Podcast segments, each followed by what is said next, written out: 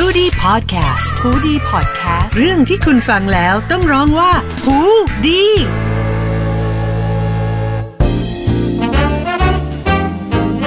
สวัสดีค่ะแฟนๆฮูดี้พอดแคสต์ทุกท่านนะคะ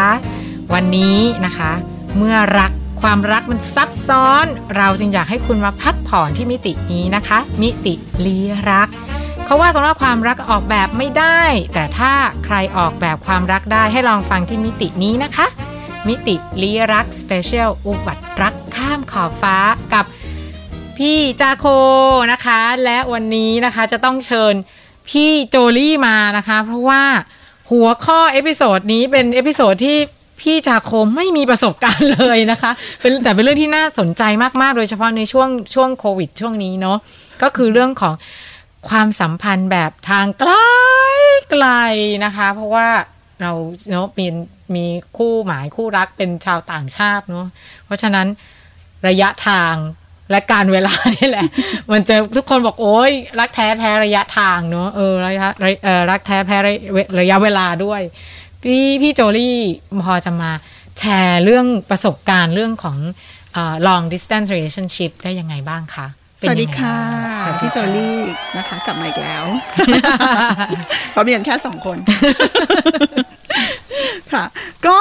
อยากมาแบ่งปันแล้วก็ถึงประสบการณ์นะคะในเรื่องของ long distance relationship เขามีตัวย่อด้วยนะคะ LDR ค่ะโอ้ทันสมัยมากไม่ใช่ LED นะคะ LDR อ๋อมาจาก long distance relationship นะคะซึ่งก็แปลว่าความสัมพันธ์แบบทางไกลนั่นเองนะคะช่วงหนึ่งเนี่ยพี่จอรี่ก็เคยมีประสบการณ์ในความสัมพันธ์แบบนี้ตอนที่คบหาดูใจกับสามีอยู่นะคะเพราะว่าบอกก่อนว่าหลายคนเนี่ยคือคนไทยชอบคิดมีคำพูดหนึ่งในของคนไทยพูดว่ารักแท้เนี่ยแพ้ระยะทางไม่รู้ว่าจะจริงไหมแต่สำหรับพี่จอรี่เนี่ยมันมีทริคแล้วก็เทคนิคอ๋อรออันไหนก็บอกแล้วว่ารักแท้เนี่ยอยากออกแบบได้ต้องฟังทางนี้ค่ะนะคะตอนนั้นเนี่ยจะบอกว่าเมื่อย้อนกลับไปจริงๆตอนนี้แต่งงานกันมา10 ปีแล้วก็คบหาดูใจกันเนี่ยประมาณ7 ปีไม่ต้องบอกอายุนะคะก็แปลว่าห่างกันข้ามขอบฟ้าเนี่ยคือ7 ปีใช่โอเคก็คือช่วงแรกๆเนี่ยแม้ว่าเราจะคบคือประเทศใกล้กันแต่มันก็ไม่ได้เจอกันไงเพราะว่าก็บิน 2-3 ชั่วโมงได้เนาะแม้ว่าประเทศมันจะไม่ไกลกันมากช่วงนั้นเนี่ยก็ถ้าย้อนกลับไปสมัยก่อนเนี่ยมันไม่มีอุปกรณ์ไม่มีแอปพลิเคชันไม่มีอะไรที่แบบทันสมัยเหมือนสมัยนี้เลยนะคะเมื่อก่อนเนี่ยอยากคุยกันก็ทำได้ไม่กี่ทางอย่างแรกคือโทรศัพท์ซึ่งแพงมากแล้วเมื่อก่อนโทรศัพท์คือจอหน้าจอดำนึกออกไหมคะติดอะไรเงี้ยนะนึกออกไหมคะคือแบบว่าไม่ใช่สมาร์ทโฟนโทรศัพท์ทีนึงเนี่ยก็นาทีละเท่าไหร่ก็คิดกันเอาไปนะคะอีกวิธีนึงที่ต้องมีทุนเนาะใช่ต้องมีทุนทรัพย์ไว้เลยนะถ้าคิดอยากจะมีแฟนกับชาวต่างชาติเนี่ยคือทุนทรัพย์เรื่องของการสื่อสารนี่ต้องดูนะคะว่าฝ่ายตรงข้ามฝ่ายชายเนี่ยเขาลงทุนลงแรงขนาดไหนพิสูจน์ได้เขาเห็นคุณค่าเราขนาดไหนอะไรอย่างเงี้ยอีกสิ่งนึงที่มีก็คือโปรแกรมแชทสมัยก่อนนะคะที่ดังสุดแล้วก็คงเป็น MSN ไม่รู้น้องๆสมัยนี้คืออะไรเนี่ยรู้จักกันหรือเปล่า MSN หรือไงคือเราแชทผ่านมือถือไม่ได้ด้วยต้องแชทผ่านคอมพิวเตอร์ก็คือเท่ากับว่าถ้าเราอยากจะคุยกันนานๆแบบไม่เปลืองเนี่ยก็ต้องเข้าไปแชทผ่าน MSN ก็คือต้องนั่งหลังแข็งนะคะนั่งคุยกันผ่านคอมพิวเตอร์แล้วถ้าอยากเห็นหน้ากันนะคะทำไงบินมาเปล่าหรือยังไงเราก็ต้องใช้คอสเล็กๆน้อยๆก่อนในการซื้อกล้องมาติดที่โทรศัพท์ไม่ใช่ที่คอมพิวเตอร์เพราะว่าสมัยก่อนเนี่ยก็ไม่มีกล้องบิวอินก็คือแบบกล้องแบบเหมือนกล้องวงจรปิดอะสมัยนี้ยังดีกว่าอีกเนาะกล้องกล้องแบบก็ดีนะคะมันต้องแต่งหน้าให้สวยมองไม่ชัดเราจะ attractive ไหมคะคือแบบอิจฉาคนสมัยนี้มากเลยอ่ะมีโปรแกรมแบบว่าทำหน้าสวยหล่อผ่านไลน์ได้อะไรอย่างเงี้ยเติมหูเติมจมูกเติมคือแต่งหน้าได้ด้วยสวยมาเลยคืออิจฉาค่ะสมัยก่อนนี่คือแบบต้องเล็งหลายรอบเลยว่ากว่าว่าจะดูว่าไอ้ตรงไหนมุมไหนที่เราดูดี ซึ่งก็ไม่ทันแล้ว นะคะก็เป็นแบบเรื่องราวความ อุปสรรคความยากลำบากนี้หน่อยๆไม่นิดหน่อยนะก็เยอะก็คือ7 ปีนะ7 ปีติดต่อกันแบบนี้ใช่สิ่งที่เราทำเนี่ยสิ่งที่คือถ้าอยากให้มันประสบความสำเร็จคือใจเราแบบใช่แล้วคนนี้สิ่งที่เรามีเราก็ต้องมีความอดทนนะคะแล้วก็ให้เวลาคือมันเริ่มต้นจากการที่คุยกันว่าตกลงเราจะมี long distance relationship สัมพันธ์กันทางการอย่างนี้แหละจริงๆแล้วเนี่ยใช่นะสำหรับเราเนี่ยตกลงกันก่อนเลยบอกเลยว่าโอเคไหมคือแบบเราอยากคบขอคบกันได้ไหมคือเราก็คงต้องตอบเขาแบบจริงจังด้วยนะว่าไปต่อไหมถ้าไม่ไปต่อเขาก็จะได้แบบไปทางอื่นคนอย่างเงี้ยเขาชัดเจนเนาะที่บอกมาแล้วเขาชัดเจนโอเคไหมถึงที่สองเขาก็จะถามเราตรงเราจะให้เรียกเขา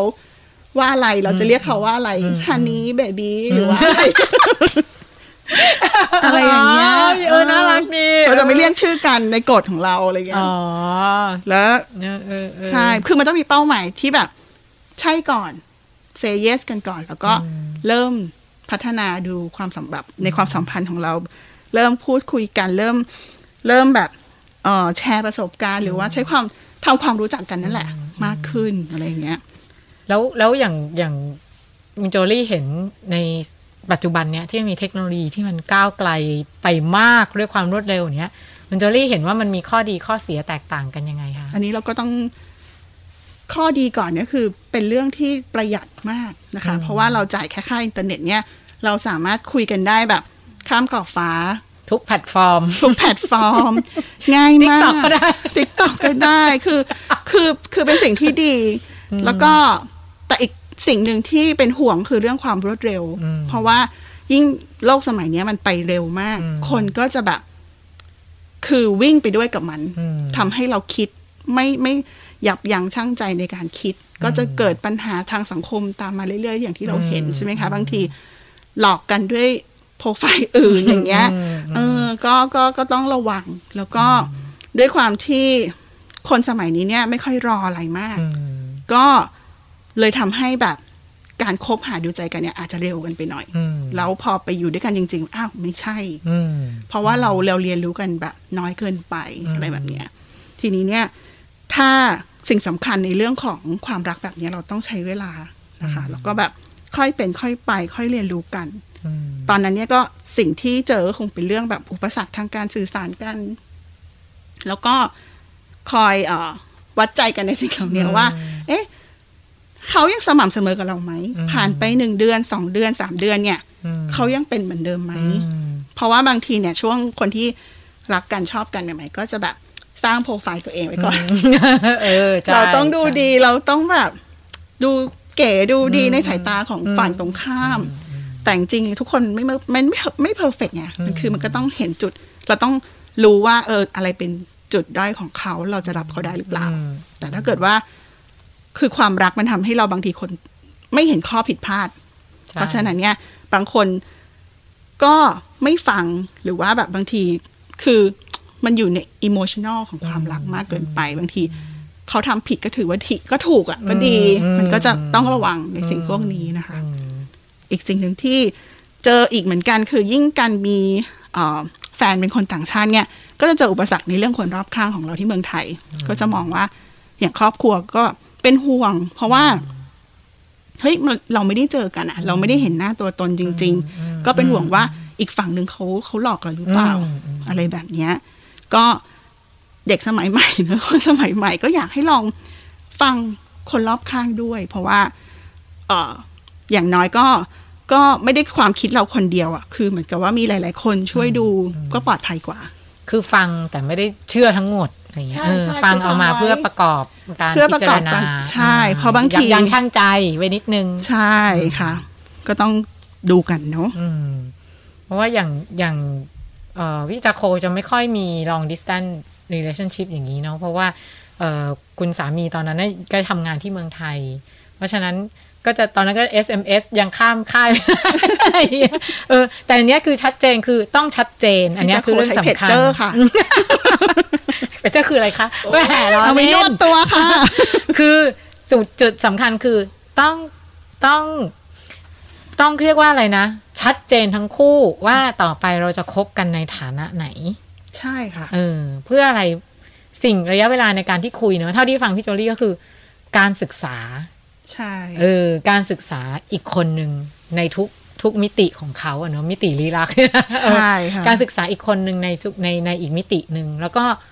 เขาก็ได้ศึกษาเราด้วยใช่ซึ่งของเราเนี้ยต้องใช้เวลาใช่ใช่อย่าเพิ่งด่วนตัดสินค่ะเพราะว่าจริงๆถ้าเรารีบร้อนเกินไปเนี่ยคือคนเข้าไปแล้วออกมาลำบากง่ายๆคือใครๆโอ้แบบอยากแต่งงานอะไรเงี้ยแต่แต่งไปแล้วจะออกทีมันลำบากนะมันหลายปัจจัยใช่หลายปัจจัยมากเพราะฉะนั้นเนี่ยเพื่อไม่ให้ผิดพลาดเนอะเราก็เริ่มต้นให้ถูกก่อนแล้วก็เริ่มต้นให้ดีก่อนใช้เวลาค่ะอย่าไปเร่งรีบกับมันไม่ต้องกลัวเฮ้ยเรา30กว่าแล้ว40กว่าจะทำยังไงรีบใหญ่เลยรีบใหญ่เลยแล้วสำหรับ long distance relationship พี่โจลี่คิดว่าเรามีบทเรียนได้รับบทเรียนอะไรจากการที่มีความสัมพันธ์แบบนี้ก็ต้องเป็นเรื่องของเวลาแล้วก็ความไม่รีบร้อนนะคะในการที่จะมีความสัมพันธ์แบบนี้แล้วก็สิ่งสำคัญก็ต้องมีเป้าหมายที่ตรงกันด้วยเช่นเราตัดสินใจแล้วเราเป็นแฟนกันคบหาดูใจกันแบบระยะห่างแต่ก็ต้องมีเป้าหมายมีการวางแผนว่าสักวันเราต้องมาอยู่ด้วยกันไม่ใช่แบบไปเรื่อยๆแบบนี้มันก็อาจจะแบบไม่สำเร็จอ่ะคือคุณต้องมีเป้าหมายให้มันตรงกันนะคะก็แล้วก็อีกสิ่งหนึ่งก็คือต้องเป็นคนที่สามารถเปลี่ยนแปลงชีวิตได้เสมอเพราะว่าการที่เรามีแฟนเป็นคนต่างชาติเนี่ยเราอาจจะต้องปรับเปลี่ยนแผนชีวิตของเราได้ตลอดเวลาเพราะว่าไม่ว่าจะเป็นเรื่องของการทำงานของเราหรือว่าการทำงานของสามีอีกฝั่งนึงอะไรแบบนี้เรารับได้ไหมในสิ่งนี้ว่าเราต้องปรับเปลี่ยนชีวิตของเรานะคะก็อยากฝากไว้ในสามสิ่งนี้เผื่อว่าในอนาคตที่มันจะต้องใช่เราจะได้ไปอยู่เก๋ๆที่สวิตเซอร์แลนด์